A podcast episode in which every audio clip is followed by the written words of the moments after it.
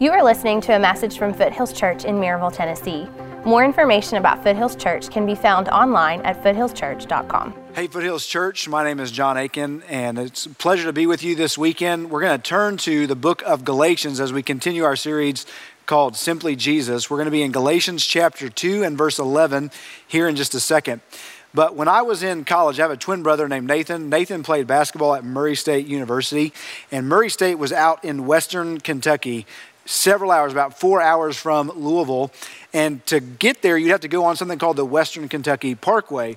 And so one Friday night, I decided to drive out there to watch one of his games. And so I'm, I'm driving on the Western Kentucky Parkway that four hours to go watch one of his games on a Friday night. And the problem with the Western Kentucky Parkway is the exits are about 20 miles apart. And so it's just like there's nothing out there till you get to Murray. And so I got to Murray and went to the game and they won and hung out at his apartment and, and slept and then got up the next morning so I could get back for church and was driving on the Western Kentucky Parkway. And I, I started to look at my gas gauge and I thought, man, I haven't gotten gas in a while, but it says like the, the arrow was like right over a fourth of a tank. And so I was like, I've got plenty of gas. And so I keep driving along. And as I'm driving, all of a sudden I'm looking at the arrow and it goes to E, the engine shuts off, and I coast and get to the side of the road, and I'm thinking, I'm like 18 miles from the exit, and I have no idea what I'm going to do. I'm, I'm in some, some big trouble. This thing is, is, this is a mess. Thankfully, a family saw me pull off on the side of the road, and so they came around and they got me in their car and they drove me to a gas station, got a can of gas, came back, put it in the car, and then I got going again. But you understand, we all understand, a car cannot move without gas. That that's the, the fuel that causes the engine to go. And the same thing is true in the Christian life. The gospel, the good news of Jesus' death and resurrection, is the fuel that moves the engine of the Christian life. It's the gospel that, that causes us to go. It's the gospel that helps us get from point A to point B, to get to our destination as we journey through life. And without that fuel, the car won't go. The problem is that too many Christians think the gospel is simply just this get out of hell free card.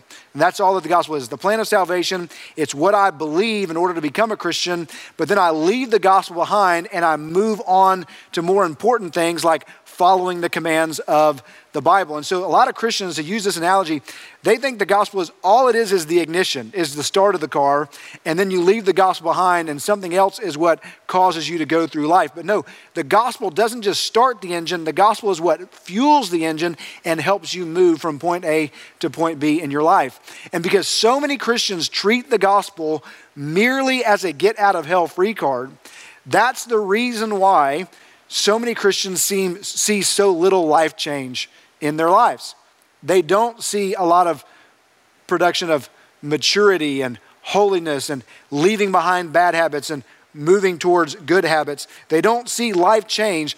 And the reason why is white knuckled trying to modify your behavior doesn't work you got a temper problem and, and you've promised your wife and you've promised your kids and you've promised God and you've made bargains. I'm going to stop having this temper problem. I'm going to do a better job, but you can't seem to do a better job. You're like, man, I'm going to I'm going to work harder to control my tongue. I'm going to watch the things that I say, but you keep messing up with the things that you say. And Man, I'm going to stop looking at pornography. I don't want to look at pornography. I'm going to put blocking software on my computer. I'm going to get an accountability group. I'm going to do all these things so I stop looking at pornography. And yet you find a way around the blockers and you find a way around the accountability group and you keep finding ways to look at pornography. And you've, you've prayed to God and you've made deals with God and you said, I, I don't want to do this anymore. I'm never going to do this again. And yet you find yourself doing it over and over again. And we see so little life change. And the problem isn't lack of effort, it isn't lack of trying. The problem is you're not believing the gospel. You're not believing the good news. Because the gospel, as Tim Keller has said, is not just the ABCs of the Christian life, it's the A to Z. It's not just elementary, it's the entirety of the Christian life. And when we at Foothills Church say one of our core values is that Jesus is life, when we say that, we mean that Jesus is life for the here, not just the hereafter that our daily life, that we want to apply what Jesus has done for us to our daily life, and that's how you actually see change. Because here's the bottom line that we need to understand the good news doesn't just save you, it changes you. The good news doesn't just save you, although it does, it changes you. And that's what we see here in Galatians chapter 2, verses 11 through 21. So let's read this together as we prepare for our study. Starting here in verse 11, this is what Paul writes under the inspiration of the Holy Spirit. But when Cephas came to Antioch, I opposed him to his face because he stood condemned. For before certain men came from James, he was eating with the Gentiles. But when they came, he drew back and separated himself, fearing the circumcision party. And the rest of the Jews acted hypocritically along with them, so that even Barnabas was led astray by their hypocrisy. But when I saw that their conduct was not in step with the truth of the gospel, I said to Cephas before them all, if you, though a Jew, live like a Gentile and not like a Jew, how can you force the Gentiles to live like Jews? We ourselves are Jews by birth and not Gentile sinners. Yet we know that a person is not justified by works of the law, but through faith in Jesus Christ. So we also have believed in Christ Jesus in order to be justified by faith in Christ and not by works of the law. Because by works of the law, no one will be justified. But if, in our endeavor to be justified in Christ, we too were found to be sinners, is Christ then a servant of sin? Certainly not. For if I rebuild what I tore down, I prove myself to be a transgressor. For through the law I died to the law, so that I might live to God. I have been crucified with Christ. It is no longer I who live, but Christ who lives in me. In the life I now live in the flesh, I live by faith in the Son of God, who loved me and gave himself for me. I do not nullify the grace of God. For if righteousness were through the law, then Christ died for no purpose. Let me explain kind of the context of what's going on here. Pastor Trent talked about this last week. The book of Galatians that is written by Paul to the churches in Galatia. And the problem is that this false teaching has arisen in the church of Galatia so that they are now turning to a false gospel. And that false gospel is that, that works of the law is what saves you, is what makes you part of the family of God.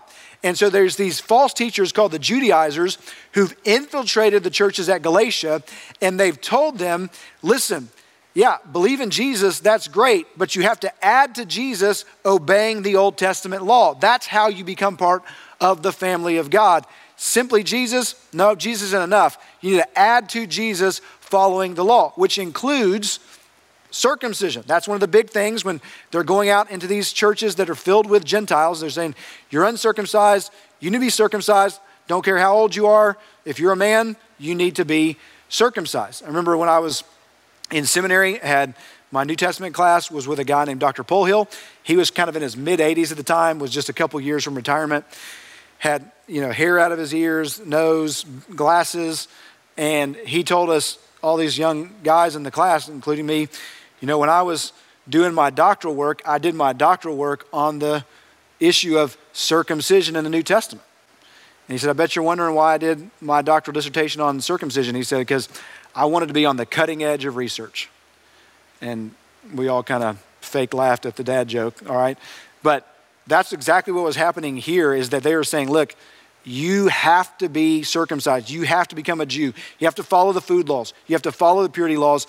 If you want to be a good Christian, you first have to become a good Jew. That was the false teaching that they were putting out in the churches of Galatia, saying you've got to obey the law. And so Paul comes in in chapter 1 and chapter 2 and tells a series of stories to prove that his gospel is the true gospel, that this that, that the gospel is simply Jesus and Jesus alone and what he has done for you. And so he tells three stories. The first story he tells is his own testimony. He says, Look, I didn't get this gospel from any men. I got it from Jesus himself. He's like, You know my story. I was a guy who was throwing Christians in jail and having them executed. And the thing that changed that was I met the risen Jesus on the road to Damascus, and he gave me this gospel. And it changed. It's how I went from being a terrorist trying to kill Christians to being a missionary trying to tell everybody about Jesus. Is Jesus gave me this gospel, and it's simply Jesus. Second story he tells, he says, After 14 years after my conversion, I went up to Jerusalem and the guys who were Jesus' inner circle Peter, his right hand man, John, the disciple that he loved, James, his brother, who became a convert when he, when he met his brother after the resurrection, these guys who were the inner circle with Jesus, I told them my gospel, and they said, Yep, that's the true gospel. And the apostles agreed. Jesus' inner circle agreed that, that the gospel is simply Jesus. And now he tells a story that we just read of confronting Peter. And he's saying, Look, even the guy who was Jesus' right hand dude, the guy that Jesus said, I'm building the church on you, when he got out of step with the true gospel, I confronted him because he was aligning with a false gospel.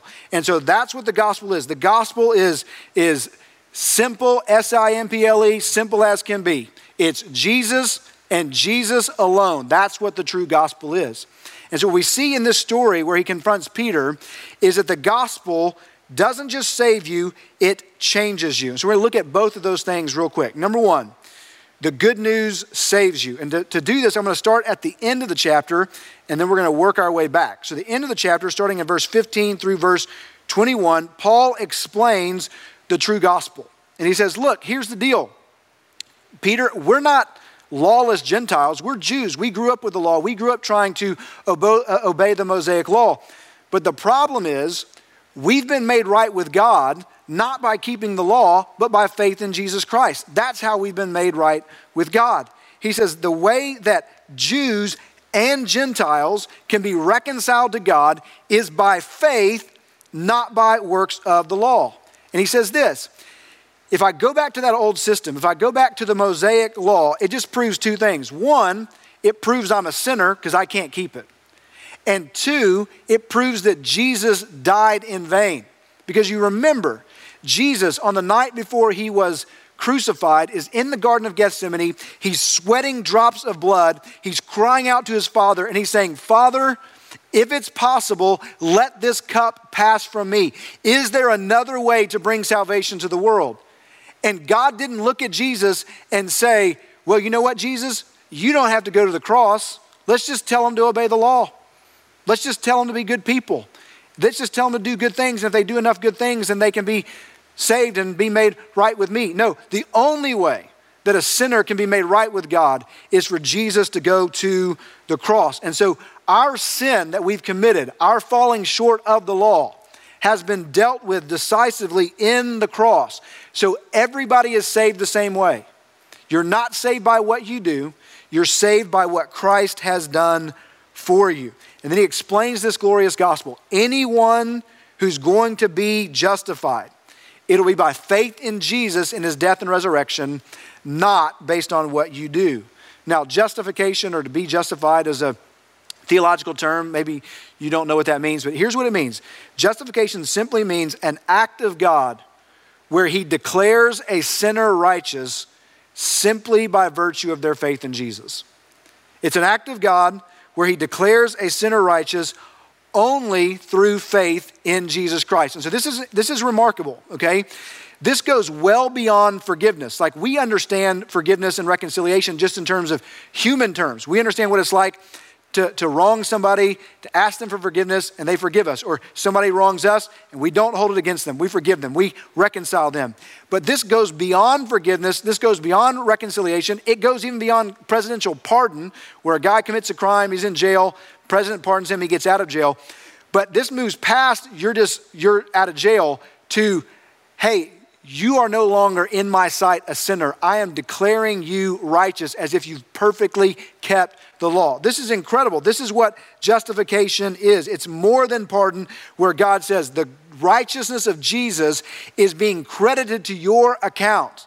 Now, how does that happen? How can that be? Well, the answer is clearly given here it's union with Christ that you, by faith in Jesus, have been joined to Jesus. And so, what's true of Jesus is now true of you. The old you is dead and gone. You were crucified with Jesus on the cross. You were buried in that grave on Easter when Jesus walked out. You walked out with him as a new man, as a new woman. So, when God looks at you, he doesn't see you in your sin, he sees Jesus in his righteousness.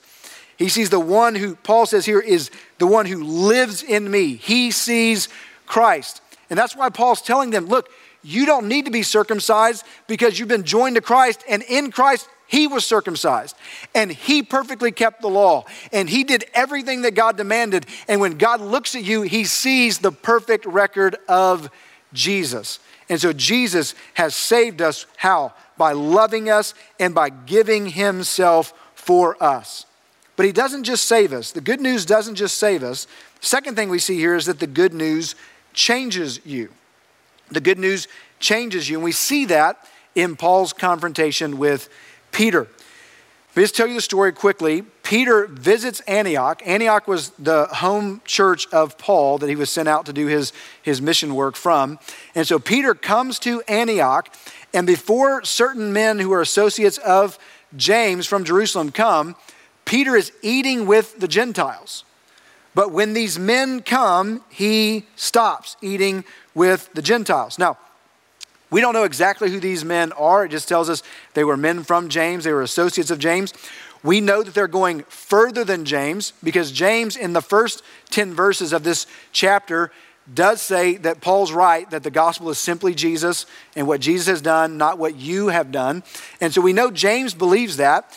And so these men take what James is teaching and they go even further, which is exactly what the false teachers had been doing at the church of Galatia. They were saying, yeah, the apostles are right you need to believe in Jesus, but you need to add to Jesus keeping the law. In order to be a good Christian, you first have to be a good Jew. And so these false uh, prophets and these associates from James, they're teaching, yeah, believe in Jesus, but they're going even further than that to saying, obey the law. And so what that means is you got to become like a Jew. And if you know anything about Jewish cultures and custom, then you know that that Jews are defined by what they eat. Think about kosher diet that there, that's something that is uh, part of what it means to be jewish is you are defined by what you eat. And these laws were given in the old testament these food and diet laws were given as boundaries to separate okay this is my people that i've called and they are separate from the rest of the world. And the way they show they're separate from the rest of the world is they get circumcised, their, their males get circumcised, and they eat differently than the rest of the world. And these are boundaries that show who belongs to me and who is on the outside. And so Jews were defined by what they ate. In the same way that you think about it, in, in a similar way that you think about being in high school, you kind of are defined by the table in the lunchroom that you eat at, right? So you've got the the jocks table, and you got, it was like this when I was in school, which is a long time ago, but you got like the jocks, you know, you got the preps, you got the alternative, you got, you know, the, the kind of the nerdy kids and, and I mean, the intellectual kids, sorry, I'm trying to, trying to be mean, but you have all these different types of people and you are associated with and identified with the table that you sit at, okay? And that's the same way it was for Jews. You were defined by what you ate and who you ate with. And so Jews would not eat with Gentiles. And I know that sounds strange to us. Think, think, why would they not associate with people of a different race and, and eat with them? But if you think about Old Testament mindset, this would be like David eating with Goliath. The Gentiles were the people who had attacked them, who were persecuting them, who were trying to tempt them not to follow the one true God. And so they would not even associate with them. David would never have sat down at a table with Goliath. And so all of this is part of what it meant to be Jew, Jewish, as you were defined by what you ate and who you ate with. But all of that changes after Jesus is raised from the dead. After Jesus is raised from the dead, Acts chapter 10, there's a sheet. Paul, uh, Peter is given a dream, a vision of the sheet coming down out of heaven. On the sheet are unclean animals, and Jesus tells him, Take your knife, kill these animals, and eat them. And Peter says, No, Lord, I've never eaten anything unclean. And Jesus says, Don't call what I've made clean unclean. And that by virtue of Jesus' death on the cross, now those boundaries that separated Jew and Gentile, they're gone. And those food laws, they're gone. So, guess what, Peter? You can eat bacon, and you can eat barbecue, and you can have a medium rare steak, and you don't have to do what you were bound to in the Old Testament law. You are free in Christ now to eat what you want and to eat with whomever you want and to, to, to go on mission to the Gentiles so that they can be included in the family of God as well. And so when Peter is eating with the Gentiles, he's showing the true gospel. He's showing, look, these boundaries are gone, and we all are part of the family of God in the same way, simply through faith in Jesus Christ. And what would that have been like for Paul and for Peter, as these guys who were born Jewish and raised in Jewish customs, to sit down and eat meals with Gentiles? I mean, it would have been like uh, there's a story I heard in right after the Civil War in Virginia at an Episcopal church in Virginia that was segregated. So you have a section for uh, black members to sit se- uh, a section for white members to sit. And usually they would, when they would do communion in the service, the white people would do it first and then leave, and then the, and then the black people would do it. But after the war ended and it was getting time for, the, for communion, a black man stood up and walked to the front and knelt down at the rail ready to receive communion. And all of the, the people in the congregation, the white people, gasped, and there was this audible silence, and people didn't know what to do. And finally, a, a, man in a gray suit stood up, white man in a gray suit stood up, walked down to the front, knelt down by, beside the black man, and motioned to the, to the priest to give the communion to the black man and then to give the communion to him. And the man was Robert E. Lee, who was a general who had just a short time before been fighting for the right to slavery. And now he's showing in Christ, black and white, we eat together at the table of Jesus. That's exactly what Peter is showing the true gospel that everybody is made right with God in the same way when he's eating with Gentiles, but he stops. And when he stops, what that implies is that you're not part of the family of God simply by faith in Jesus Christ. I mean, because here's the bottom line the, the true gospel, it changes how you treat people and who you associate with and how you who you eat with and who you eat with and who you associate with it shows if you're in step with the true gospel and so the bottom line is because of the gospel being for all peoples, we treat everybody the same and we relate to everybody the same. And when we discriminate we we judge people and we don't treat people the same, we're, we're implying that the gospel is not for everybody. And that's exactly what Peter was doing. And so, in fact, not only did he teach a false gospel, he enticed others to join him so that even Barnabas, who was Paul's right hand guy in the mission to the Gentiles, he separates himself from the Gentiles and he doesn't eat with them. And so Peter rebukes them in public. And here's the issue the problem isn't that Peter and Barnabas changed what they believed. The problem was that Peter and Barnabas' actions didn't match what they believed. And so when Paul confronts them and he confronts them publicly, he doesn't bash them over the head and say, You're being racist. He says, Guys, you're forgetting the gospel. You're forgetting what Jesus has done for you because the gospel changes you. All sin, every sin that we commit at root is a failure to believe the gospel and to apply it to our lives. And it's possible for you to be a Christian, to be a believer in Jesus, and not apply the gospel to your daily life. And so you move into sin instead of moving into Christ likeness.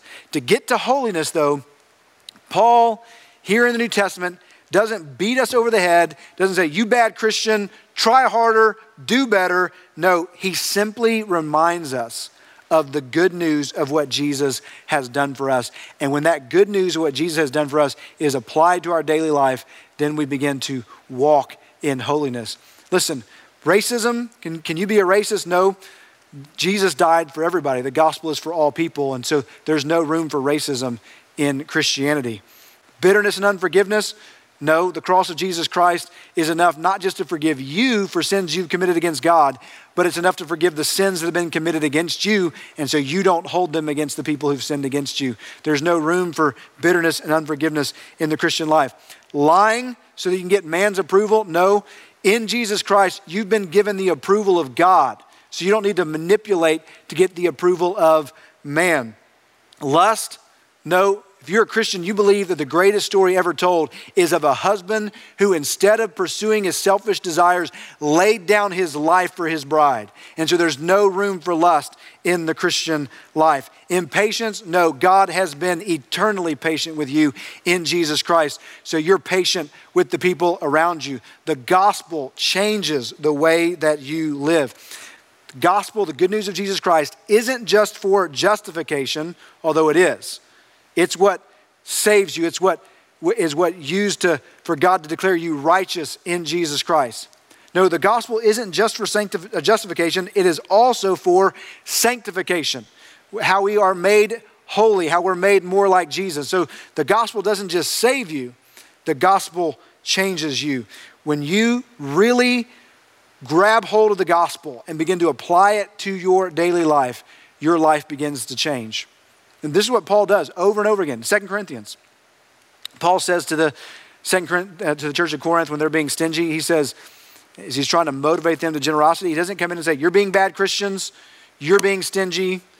He says, You know the grace of our Lord Jesus Christ, that though he was rich, yet for our sakes he became poor, so that we in his poverty might become rich. And he just reminds them of the gospel. So when the gospel takes hold in your life, you're going to radically love and generously love other people.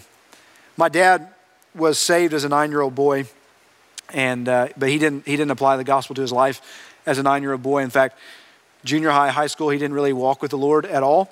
And so he went through this period of rebellion. But when he got to college, when my dad went to college, uh, Jesus got a hold of his life and his life was radically transformed. And, he, and the gospel really became real to him at that point in his life in college. And so he got back involved in church and he was involved in ministry in all these different ways. And he was sitting in church, 18 year old boy, sitting in church one Sunday. And the pastor, the, the, the church he was a member at, they were doing a building campaign where they were renovating the sanctuary and all this different stuff. And so the pastor said, We need you to give above and beyond your tithes. And so my dad heard that, went home, sitting in the kitchen eating lunch with his mom. He said, Mom, the pastor said something interesting today. He said that, that we need to give above our tithes. He said, Is he saying we can give more than 10% of our income to the church? And my grandma was like, um, I mean, you can give as much as you want to the church. And my dad's like, Really? You can give more than 10% to the church? And so he's like, This is just, this is remarkable. And so my dad, 18 years old, went and sold his car and took the money that he made from his car and gave it to the church and gave it to that building program. Why? Because the gospel had become real to him in his life, and he wanted to do everything that he could because of what Jesus had given him to give away what he had to others. And so let me just ask you this as we close Is there an area of your life that you want to change? And despite constant effort and bargaining with God and promises that you make, you just can't seem to change it. Ask yourself the question how does the gospel speak to my situation? How does the good news that Jesus laid down his life for me and that he loved me so that he could save me, how does that message apply to this situation? Consider the gospel and consider how it will change your life. Because the good news doesn't just save you, although it does, but it changes you to be more like Jesus.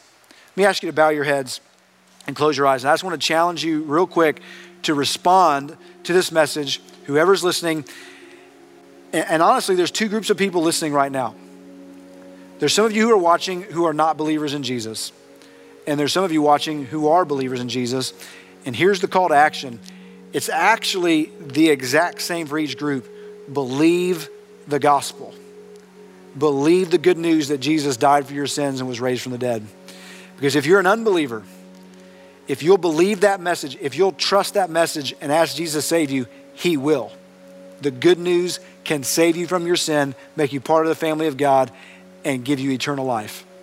And if you're listening, you're watching, and you're a believer, then believe the gospel because it can change you.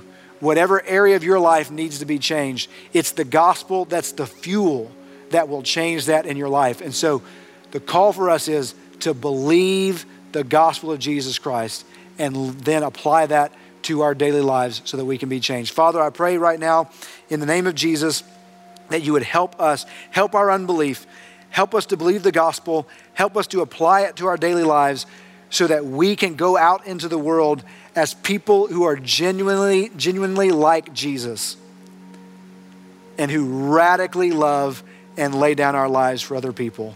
Father, we ask this in Jesus' name. Amen. Thank you for listening. More information about Foothills Church can be found online at foothillschurch.com.